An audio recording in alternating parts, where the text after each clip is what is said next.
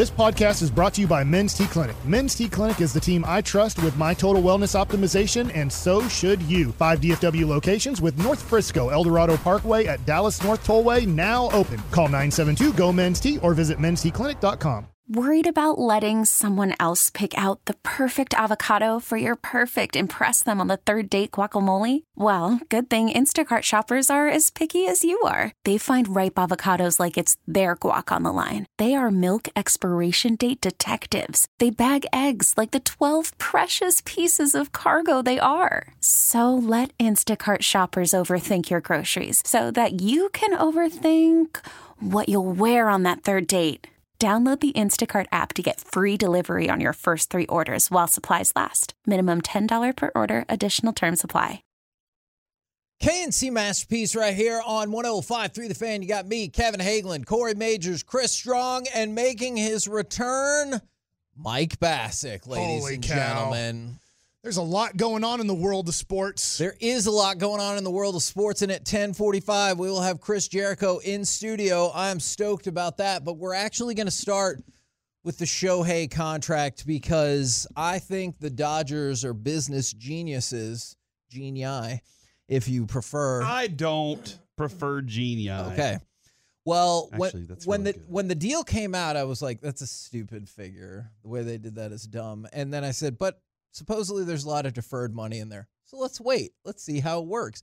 The deferred money in there is ninety seven percent, so he will make. It's insane.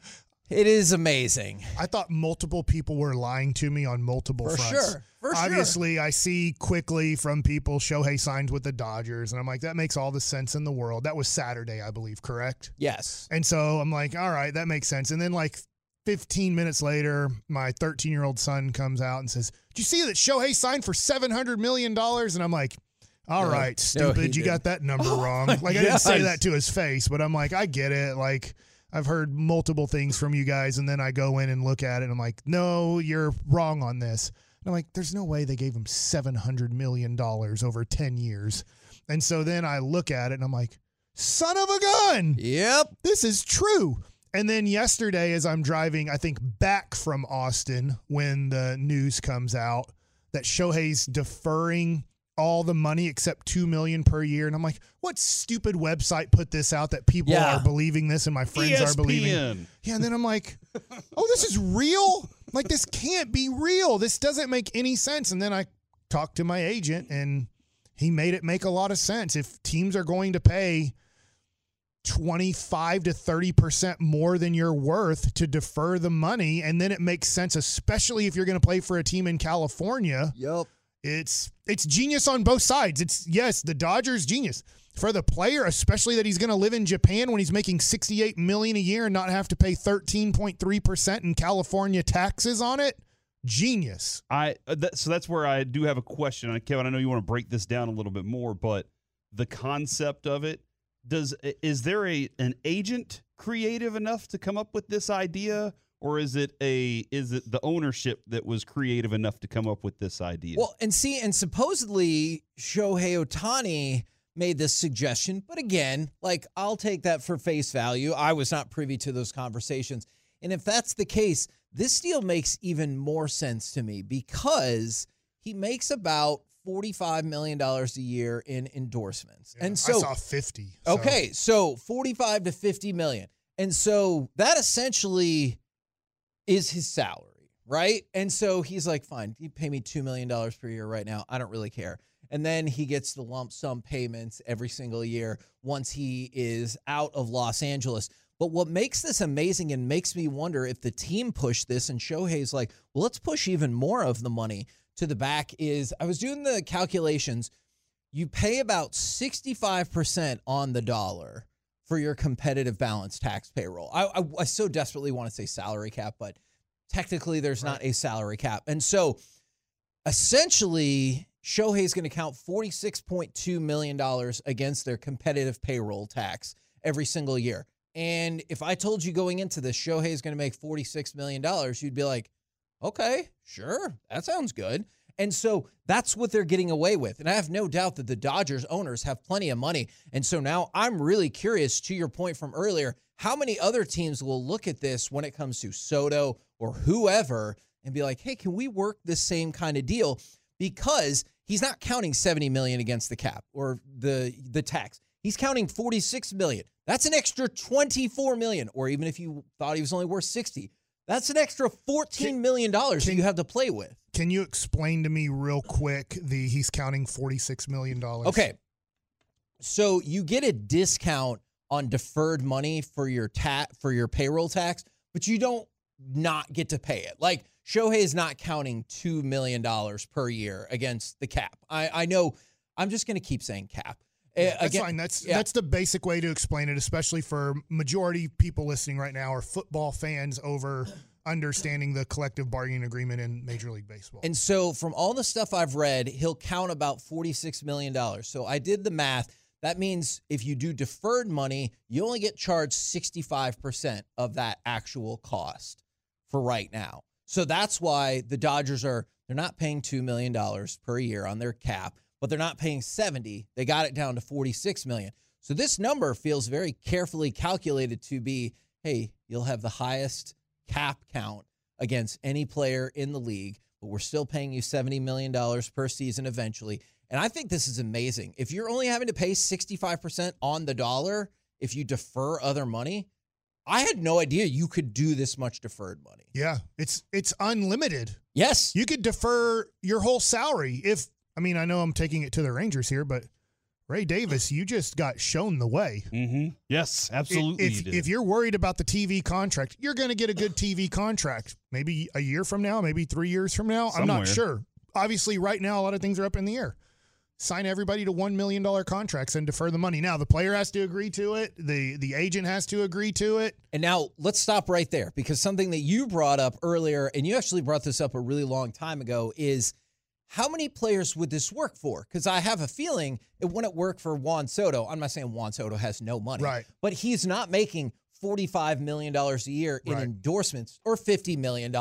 That's why this works for this particular player because he's like, that's fine. Yeah. I'm literally making that amount of money in endorsements. If you're not, and let's say you're making $2 million a year in endorsements, and they're like, we'll also pay you $2 million right now. I can see how you'd be like, Uh, oh, that didn't really work for me, Chief. No, and I'm with you. And and the other thing too is like I'm going to bring up specifically Jordan Montgomery. I believe he lives in Massachusetts in the off season. So if he deferred money when his career's over, he's going to have to pay state taxes on that money where if he was playing for the Texas Rangers while he's a Texas Ranger, he's not paying state taxes on that cuz he's working in the state of Texas. So there's certain things that are different, but the thing is is agents aren't upset about this because Oh, yeah. if you can get the client to agree to this, you're going to get 30% approximately more money. So if you're worth a $100 million contract, I can get you $130 million. will It's the just, agent get that money down the road, yes, or will he get it negoti- now? No, it's negotiate. It's when he gets the money.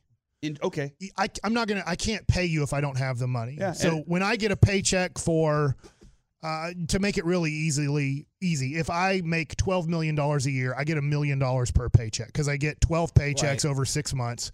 So when I get that paycheck for a million dollars, I now owe my agent 4% of that money. Okay. Uh, now, you can also do it at the end of the year. If the agent's like at the end of the year after you get your $12 million, obviously you're not seeing all that because of taxes, but you're still paying me off of the $12 million, you can send me a 4% check off of Yeah, that. he just sent he just set his agent up for future life. Like, Yeah. nothing doesn't have to worry about anything. No, you're absolutely right about that. And then I saw some people were like, the "Oh, is this really going to get pushed through by the Players Association?" I was like, "Yes." Yeah. The highest contract ever was 426.5 million. Now it just went to 700 million. You think they're going to reject that? I realize the vast majority of players will never see anything like that, but you just up the game. Yes, they're going to take it. In a weird way, just think of it this way. I know it's it's even these numbers are fake to me because I did not make a lot of money playing baseball.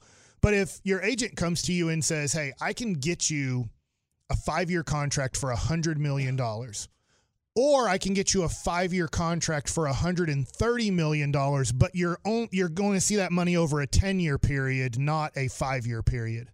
That becomes a, a very talkable discussion with your family that you're like, hey, here's the deal. I get all of it in five years, or I get all of it in 10 years, and it's 30 extra million dollars. Now, I'm going to get a lot less over the first five years, but I think we can survive. Let's just say if I'm getting five million a year, so I'm going to get paid you know, 25 million over the first 5 years and then I'm going to get paid 105 million over the next 5 years. Somebody asked, actually, a couple of people have asked, can you do this in the NFL or would they do this with Dak's contract? This is actually, it's a different version of this, but this is kind of already in place in the NFL with the voidable years. Like, for example, we've talked about it, is Dak's contract runs out after 2024, like technically, but they have those two voidable years on there where you're still facing a $36 million dead cap. So that's how the NFL has addressed this. You still get The- your the- money now, but The we- way different part though is it's 100% 700 million guaranteed. There's no is- there's no true. fake there's no That fake like true. a lot of times we get fake numbers in the NFL because you're like, well, how much of this is guaranteed? Now they over time, what you're talking about is they guarantee it over time. But right now, unless Shohei Ohtani gets in some sort of skiing accident or basketball accident, like you can void contracts through that, or you know, a, a Wander Franco situation. Surfing accident, You know, like but like a hawk attack. Right. Anything that's like, hey, mm-hmm. you're you got hurt doing something that has nothing to do with baseball or training for baseball. Mountain climbing, That can be void your contract. Carl, I hear what you're saying. uh, Cal Ripken Jr., for instance, got put in his contract. If he gets hurt playing basketball, still 100% of his contract is guaranteed because he loved playing basketball and getting ready for the season by playing basketball as his cardio. So he made sure in his contract, if I blow out my knee playing basketball, I still get all of my money because that's Yeah. part of my workout. Do you think that Joe Kelly had a great solution for the jersey number conundrum? He would like them both to have the same number and for the back of the jersey to say Joe Hay. And then he could enjoy some of the benefit of those sales and everything like that. And he goes, Joe Oh, yeah. He was like, Oh, this is really simple. We can make a jersey together and call it Joe Hay. I think the thing I like about Joe Kelly so much is he doesn't take himself too seriously. Fair. Like he just uh he he's like, hey man, it's uh we're all here. Let's all have some fun. Can I bring up something on an owner standpoint? Sure. I'm assuming the Dodgers ownership, and I know like Magic Johnson owns one percent, so I'm not going to say Magic Johnson is the owner. I'm sorry, Right. I don't have it on on the top of my head who the Dodgers primary owners are. Can you imagine though if nine years from now they're like, we want to sell the team, and then a person's trying to buy Guggenheim this, partners. so the Guggenheimers want to sell it, and then Mark Cuban comes in. I'm just throwing his Yeah. name out there, and he goes, "Hey man, I want to buy this." And he's like. I owe Shohei Ohtani six hundred eighty million dollars over the next ten years. He's not even on the team. Yeah. That That's an amazing point. Just what comes along So with I'm it, man. assuming like price of business. you feel like you're going to own the team forever because if you did this, because what's to stop the Dodgers? The collective bargaining agreement still has three years left on it. I believe it was a five year agreement, and they've gone two years into the five years. I'm not 100 percent sure about that, but let's just go with it's a five year collective bargaining agreement. They're going to do this with more players, probably. I think you're right about that. So there might be a bill like later on down the road where they're owing 150 million dollars in player salary, which don't even count on player salary. Uh, It's just going to be. So do you think in three years they're going to be like, hey, we need to figure out like a cap on deferred money or how it works with the I tax? do think owners are now going to have to look at this, especially your mid-market owners, and go, "Hey, we usually get that money. We benefit from the tax." Yeah. And now you guys aren't letting us benefit from the tax because you found a workaround, and the players love it because they're making 30% more salary than they were going to be owed. Agreed. So I do think that I don't know if the Rangers will fall in this category, but the Pirates, the the Las Vegas A's for now at least, or something like that, uh, are going to look at this and go, "What the crap, man! Like we Yeah. we can't really do these salaries. I don't think the Royals are going to offer Bobby Witt Jr. four years from now six hundred million dollars with five hundred fifty of it Well, deferred. Probably not because right now the A's, Orioles, Pirates, Reds, Brewers, Royals, Marlins, and Guardians are all projected to have payrolls of less than $70 million. Mhm. So there you go. And by the way, my favorite part about this whole situation Bobby Bonilla Day ends in 2035, and Shohei Ohtani Day begins in 2034. So if you're a big fan of potentially retired players still getting lump sums of money, we will keep that tradition going until the 2040s. I saw Steve Phillips, who gave that contract out, who was my former general manager with the Mets, said I'm off the hook.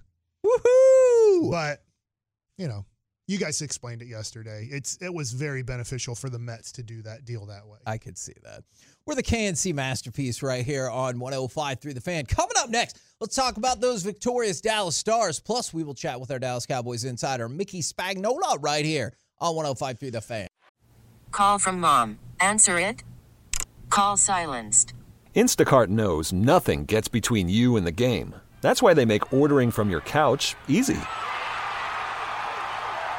Stock up today and get all your groceries for the week delivered in as fast as 30 minutes without missing a minute of the game. You have 47 new voicemails. Download the app to get free delivery on your first three orders while supplies last. Minimum $10 per order. Additional terms apply. Listen to every MLB game live. In the deep left center field, it is high, it is far, it is God. Stream minor league affiliates. The Midwest League home run leader. Watch the best baseball highlights and look ins on MLB Big Inning. MLB At Bat is your all in one live baseball subscription for only $3.99 per month. Deep left field, it's going to go. Alvarez ties the game. Subscribe to At Bat within the MLB app today. Major League Baseball trademarks used with permission. Listen to every MLB game live. In the deep left center field, it is high, it is far, it is God. Stream minor league affiliates. The Midwest League home run leader. And watch the best baseball highlights and look ins on MLB Big Inning. MLB At Bat is your all in one live baseball subscription for only $3.99 per month. Deep left field, it's going to go. Alvarez ties the game. Subscribe to At Bat within the MLB app today. Major League Baseball trademarks used with permission. Across the line, steal. Final second, they score! Lindell! They'll check the clock. As Lindell looks like he got a buzzer beater to sneak in and give Dallas the lead. K&C masterpiece right here on 105.3 The Fan, where the Dallas Stars are victorious 6 to 3 over the Red Wings. This felt like a pair of points that the Stars Needed? Yeah, it really did. And it felt like you needed to see a little bit something, something from Jake Oettinger. Good and God, yes. he played significantly better than he has, though Yeah. still, I think you see room for improvement defensively. So- Not just him. I, I'm with you because I, I watched this game. I'm going to be honest. I watched the game in condensed form. You know how they make it a 15 minute game Yes. on YouTube because I I missed watching the game last night. Daughter got home from Austin, and so I wasn't watching sports as much live as I would like to last night.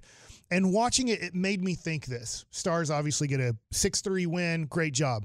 Is casually do the stars need to upgrade their defense through like trades Okay. when that time happens? I think that is an excellent question. Keep that in mind. We're going to get back to that in just one second because I'm with you on that. And I think the answer is yes. Right now, brought to you by Ford and your North Texas Ford dealers. Ford is the best in Texas. It is our Dallas Cowboys insider, Mickey Spagnola. Good morning, sir. The answer is definitely yes, since I was at the game Saturday afternoon. Oh, man. that was like, what was that score against Vegas? Like 73 to 1? I think Six to that was one? the equivalent Yeah. of, of yeah what hockey would be. yeah, that one was that one was pretty dang I bad. don't think I've. I don't know the last time I've left an event before it was over. Whoa. I had seen enough with probably five minutes to go in the game. yeah. I left early when I watched Jason Witten destroy Bishop Lynch. I was like, how are they open? Like, I'll tell you what, Jason Witten, I, I know this isn't a Jason Witten s- segment, but man, the way that he runs an offense, because uh, he's not getting the most talented kids at Frisco Liberty, a very Right. small little private school, but he has those kids running five to 10 yards open on so many routes. You know, you should have been here when. So when Jason Garrett was here, they and I think I can't remember if they've continued to do it or not, but they would bring in some high school kids, some of the um, kind of underserved uh, schools or whatever, and they would have a basically a play day, and uh, they would uh, give they would name uh, several of the players. I don't know how many. Sometimes they had 10, 12 teams, and they played flag football. And you should have seen when when when Jason Witten was the captain, like the guy ahead of one of those teams, and he would serve as the offensive coordinator. I can't tell you how serious he took that stuff.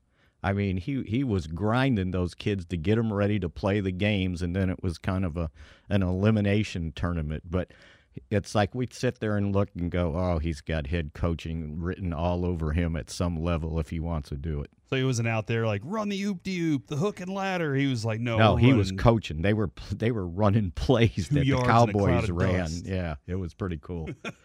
Now, something that I don't know if you heard about this, something not really cool. Did you see that a Cowboys employee got arrested on Sunday night for just letting people into the game and taking cash when those people didn't have tickets? You know, I think I heard something about that. I mean, this it got wasn't re- you, though, right? It got reported. Well, no. Okay. Yeah, yeah. It- it- if I was if I was swindling that much money, yeah, God, I probably wouldn't be doing radio with you, right? Fair point. What I didn't see in the article was it was he taking twenty dollar bills, hundred dollars? Like how much was he taking? How I much don't did you get into yeah, the game I didn't. for? I didn't see that part. You know what it reminded me of? Way back, I was covering a Missouri football game at Nebraska, and this would have been late '70s. And two of my uh, roommates came with me, so I was working. They were just going to come and you know try to get a ticket to go to the game. Well, it was kind of sold out. Well, next thing I know, uh, they're in. I, I saw them from the press box. They're in the stadium. I go, oh well, they must have found tickets. No, they didn't find the ticket. They found a guy that had a Nebraska. He was on the team, but he wasn't playing. Right back then, they redshirted so many people at Nebraska Right. because everybody from Nebraska wanted to play at Nebraska, right? And he had a Letterman's jacket, and so they had an entrance for the Letterman to go in. So for like 20 bucks, he gave one of my roommates his jacket. The guy walks in and saw him, Letterman jacket, okay. And then he goes in because they recognize him, gets the jacket, comes back out, gives it to the other guy, gets his 20 bucks, goes in, and then he walks in again, gets the jacket, and, you know, and he, he scammed $40 right like that. And he probably did it for an hour before the game. That's the way to do it right there. What? It, Yeah. what? That's your takeaway from that Look, story, man, we- Cory? look, this whole country is based off people just pulling up their boots. Scamming. bootstraps. Yeah, and scamming. Man, that is tough to argue with. I saw really- it. You know what? I saw it at the U.S. Open tennis uh, one time. The Cowboys opened the season, uh, and the U.S. Open was going on on a Saturday. I took the train out there. I said, "Oh, I can buy a scalp ticket, right?" Well, they were going for four hundred dollars. Uh, I didn't want to pay that much, so I'm just kind of watching. And I saw this guy, and he was talking to a little group of people. He handed them all tickets, and they went to the gate. They all walked in, handed the ticket guy uh, their their tickets, and all got in. And then one guy came back out. Well, the guy that had the scam going was was go was giving the, the tickets were being given to his uncle, and the uncle didn't tear the tickets. He held on to them. Oh. And he walked back out, gave him the six tickets. He did it again. He did it again. And I'm going, okay, if he does it one more time, I'm doing it, right? They got to the gate with that last group, and the uncle kind of gave him the sign, and he looked at everybody, goes, oh, no, no, no, we got to go back. And he handed them their money back, and somebody gave him the high sign that they were going to get caught. Oh wow. But he did it like three or four times. Six, you know, figure it out, you know, 20, 30 bucks and and you weren't going to get a seat, but you got on the grounds. Right. And then he was explaining to people as the, the as the stadium matches go on that you would be able to find a seat later in the match. But for, but as long as you were in the grounds, you, you were good and you can stand and watch. And that's why I carry a ladder with me everywhere I go, Kevin, because nobody's going to question a guy who has a ladder. Who has a ladder. They're like, he's got to do work, and I don't want to be involved with it. It feels like the amount of effort to carry that ladder would not end up paying off for that one time it You hit. think? I, you And might that's be why right. nobody suspects it. You're going to go over the fence? Is that what you're telling me? Yes, that is exactly what he's telling you, Mick.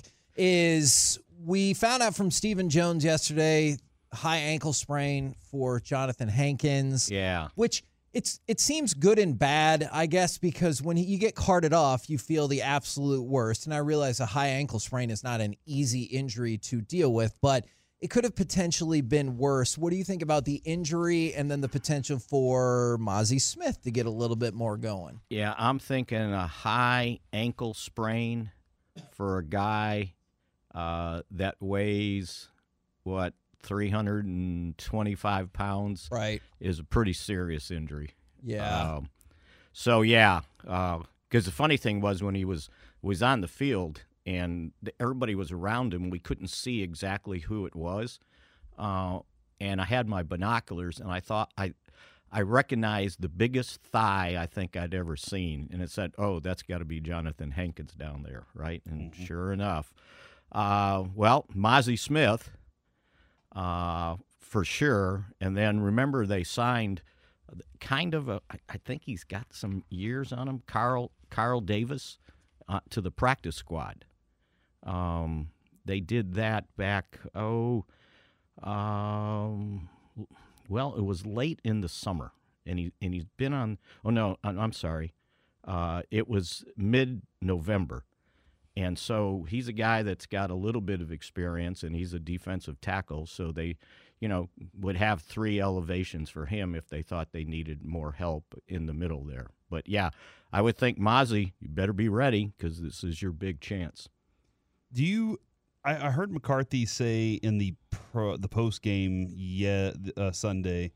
You know, I, I like this stretch of football because it's like playing. We're, we're this is playoff football. We have to play somebody who's Right. who's out for something each week. Do you agree with him on that on that perspective right now? Well, you'd rather be playing a bunch of cream puffs, right?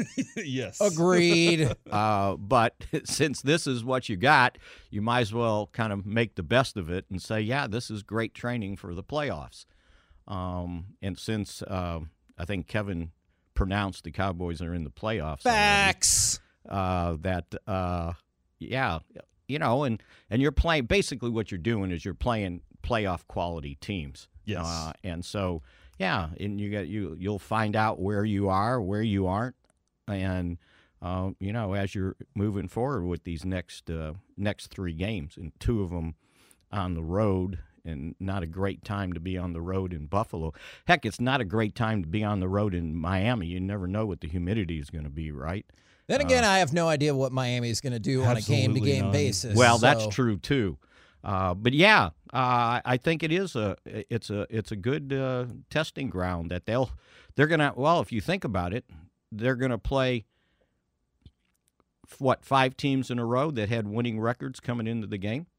If you go back to the Seattle, Yeah, that is true. Philadelphia, and That's then true. three, that's a pretty tough streak, right, to continue. And you know, I keep hearing, well, yeah, if they run the table, well, that's nine consecutive wins. You're asking. That That's a pretty long streak, right? That's true. Maybe it's fortunate for Philadelphia that they've lost two in a row, so now all they got to do is win four in a row to run the table. Maybe so. Yeah. I mean, I wonder what the percentages are. You know, so I'm sure somebody's got that out there. What are the percentage of winning nine consecutive games? I'll have to get back to you on that. That is Yeah. a good question. I'm sure there's something out there, right? yeah. um, because, well, the last time I would think the Cowboys won more was Dak's rookie year, right? They won 11 Right. straight after they lost the opener. So you're saying it can be done? It can be done, but it, boy, that's a that's a tough road there uh, this late in the season. Do something historic, man. Yeah. Go be go be history. You win 11 straight, maybe that'll have you in the Super Bowl. At the very least, the NFC. yeah, they, and they don't championship graf- grandfather you into the Super Bowl either. By oh, the that way, would be so cool. now you got to win two or three more straight to get there. I know.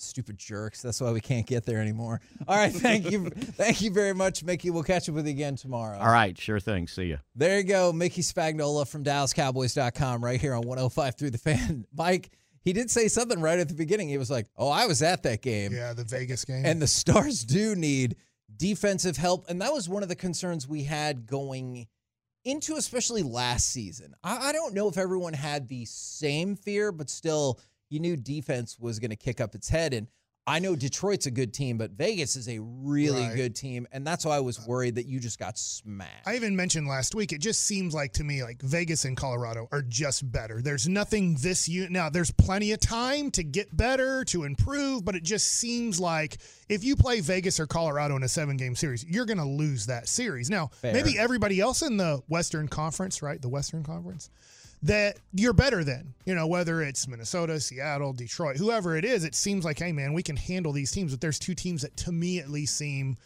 they're just better than you. And there's Yeah. not much you can do to beat them in a seven game series. At least at this moment, you position yourself again. We've talked about with this Cowboys, keep as much Right. distance between Yes. you and those teams in the playoffs as possible, and then you still have significantly more options for trade deadline and everything coming up. I've loved watching hockey. I don't want to sound like an expert at all, but it seems like they get really sloppy when they're trying to clear the puck and the puck can stay. Agreed. Uh, and then obviously there seems to be free skaters a lot of times around the the net. Now, maybe that happens all the time. I don't watch the the New York Rangers versus the New Jersey Devils. I'm not watching Right. Like I'm not that into the sport yet where I'm trying to watch other teams play, but it There's seems less like of that when the playoffs roll around. yeah, it seems sure. like there's a lot of freedom around Oettinger or Wedgewood. Like there just seems to be like a lot of freedom to do whatever you want. We're the K&C Masterpiece right here on 105.3 the fan. Coming up next in studio, we will have former multi time world champion, current AEW superstar, and the David Bowie of wrestling. It's Chris Jericho next, right here on the fan. K&C Masterpiece back here on 105.3 the fan. Right now, the song might have tipped you off. We have former multi time world champion, current AEW superstar. It is the David Bowie of wrestling, Chris Jericho. Good morning, sir, and thank you for coming in. The David Bowie of wrestling. Finally, my mission has come true. You did it. Yes, I did it. I made it happen. And now, if you could star in a Labyrinth sequel or something like that, I think that would be. Oh, dude, that'd be amazing. That'd be that. Uh, do like the rebooted extras. Call Ricky Gervais a stupid little fat man. I'd be all set. Yes. Okay, I'm here. Chubby little loser. I'm here for all of that. Is Dynamite is going to be at College Park Center tomorrow night in Arlington, and then y'all are pretty much taking over the Metroplex for the week because are. Final Battle Friday at the Culwell Center in Garland, where y'all have done a bunch of Winter is Coming, and then Collision Saturday at the Curtis Culwell Center in Garland.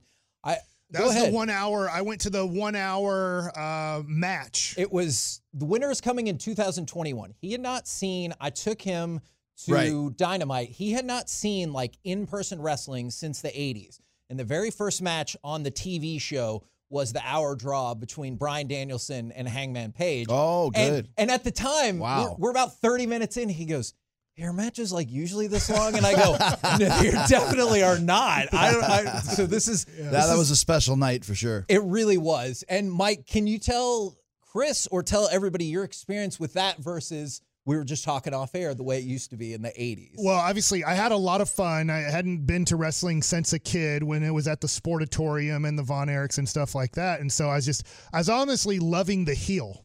I, I loved being at MJF the he event. loved, too. and- Right. And it was just, he did a great job of inciting the crowd, and the crowd was really into it, and it was a blast. But it was obviously lasting a long time. I'm like, gosh, I do watch quite a few here and there WWF events or AEW events. I'm like, they don't feel this long when I'm watching on television. so obviously, Once in a while, you get the long match. Exactly. So yeah, that, that's just the tradition here in Dallas of doing the winters coming. We always make sure to put on a great show. Uh, it's kind of one of the tent poles of our year. And the tradition is to do it here in Dallas because once again, it's a great wrestling city, it's a great AEW city, and it's a great Chris Jericho city. at what point do you get very fatigued in a match? I mean, I, I- don't know. I don't think I ever really get fatigued at all. And I think all of us are equipped to go an hour if we had to. Thankfully, that doesn't really happen much. So, uh, usually matches, especially for TV, you're talking 15, 20 minutes, and you're always fatigued, as in you're giving it your all, and it's not easy to do. But I think, you know, not to sound too cliched, but m- most of us are highly conditioned athletes that are used to it, and you just go out there and do it. It's what we do.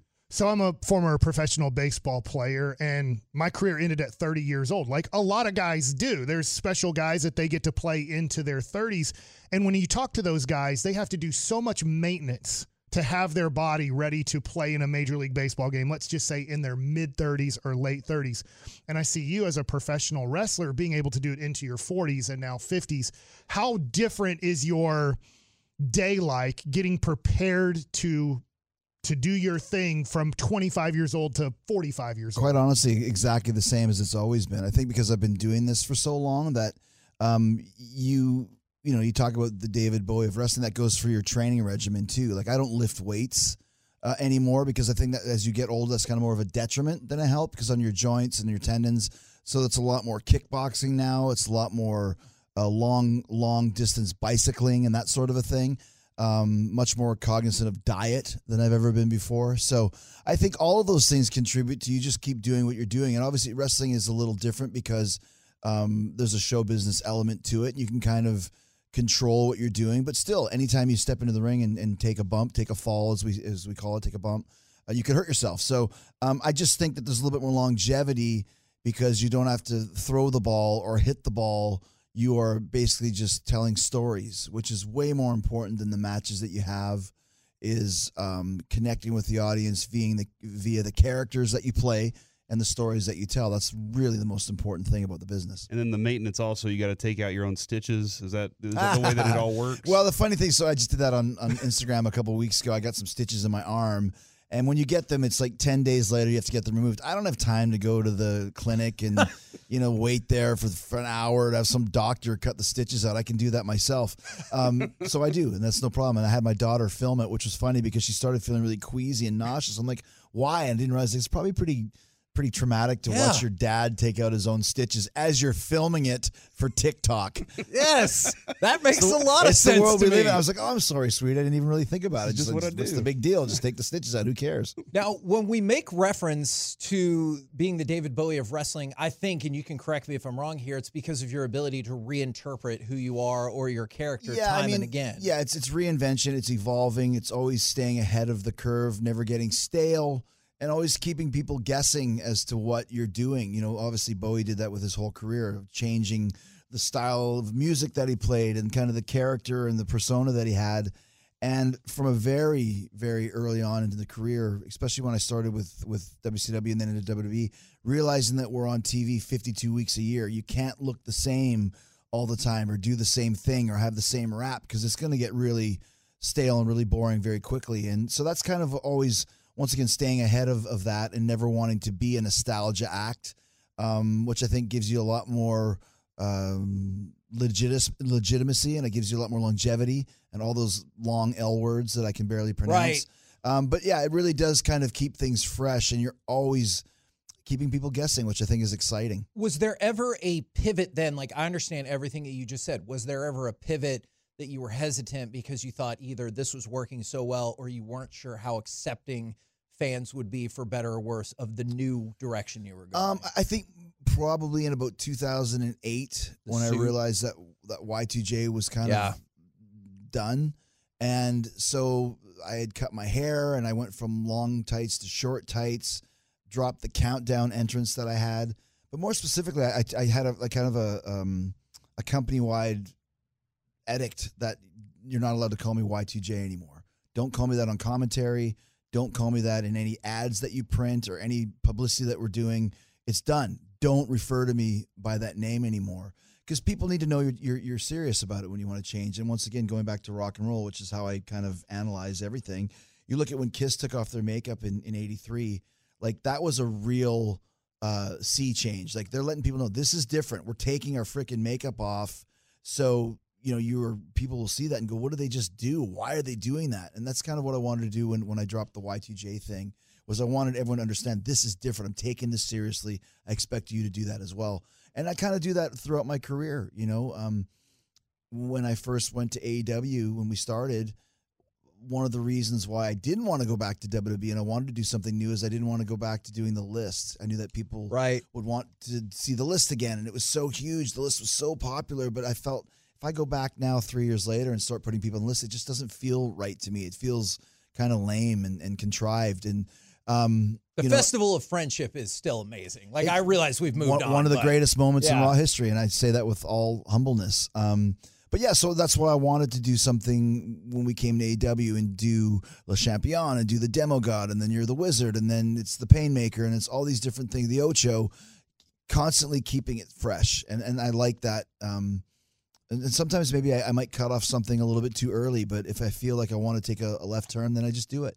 Leave them wanting some more. We had a Yeah. we had a, a guy in the radio business once when I was very early in the stage of this say it's a it's an addictive business. You're you'll you'll always love it, and I have. I, I've absolutely loved the the enjoyment of being on air and everything.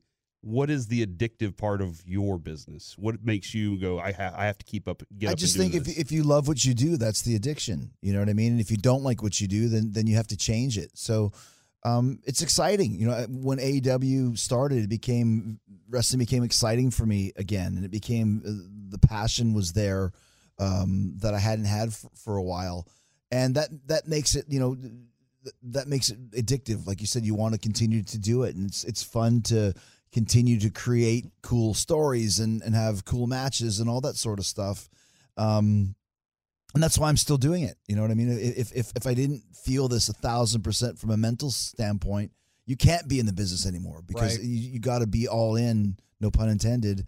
And that's kind of where I'm at. You know, and I still, you know, I can still have the best match on the show on any given night. Not every night, but some nights it's you can still do it. And, and as long as I can know that on any given night I can have the best match on the show, I'll still continue to be involved and telling these great stories that we've been able to tell as well. Chris Jericho here on 105.3 The Fan. Now, Chris, when it comes to your personal life, you've been married now for 23 years. Mm-hmm. I get to read or, or see these articles of wrestlers talk about their career and they talk about how kind of crazy the lifestyle is.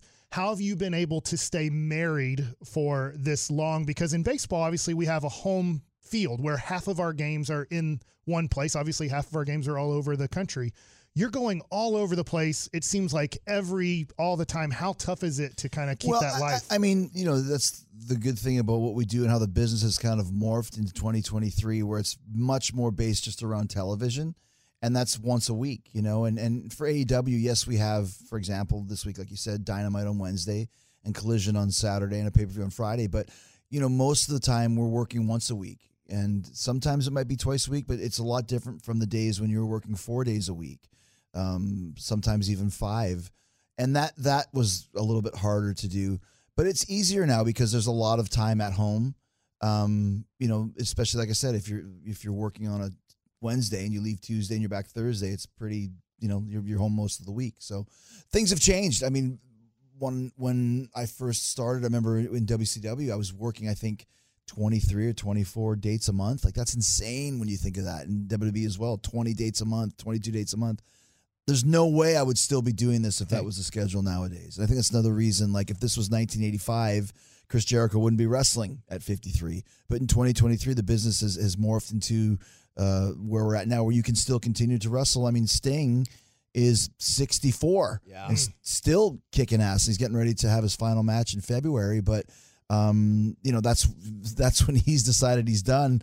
I mean, that's 12 years away for me. You know what I mean? And so You got another 12 in I mean, you never know, right? I'll have to start putting some face paint on, maybe, or something along those lines. But you know, I, I, it's, it's one of those things. I remember when I first started at 19, I was like, "Oh, I'll probably wrestle till I'm 30. That sounds good," you know. And then here I am, you know, 53, thinking, "Well, I could probably go another, whatever. I don't know. I could explode into a puff of dust tomorrow, but as of right now, I'm feeling great. That'd make for great TV, if nothing It would else. if I'm gonna if I'm gonna do that. Yeah. Let's make sure we put it on pay per view. Yeah, exactly, memorable exactly. moment ever. Would you be okay with staying around for another segment? Love this conversation we got going. I'll be happy to as long as you guys will have me. Yes. Outstanding. I'm really glad that you said that. And we need to tell you on the other side the amazing last time that you were here. You just made my day. AEWTix.com if you want to check it out. Dynamite tomorrow in Arlington.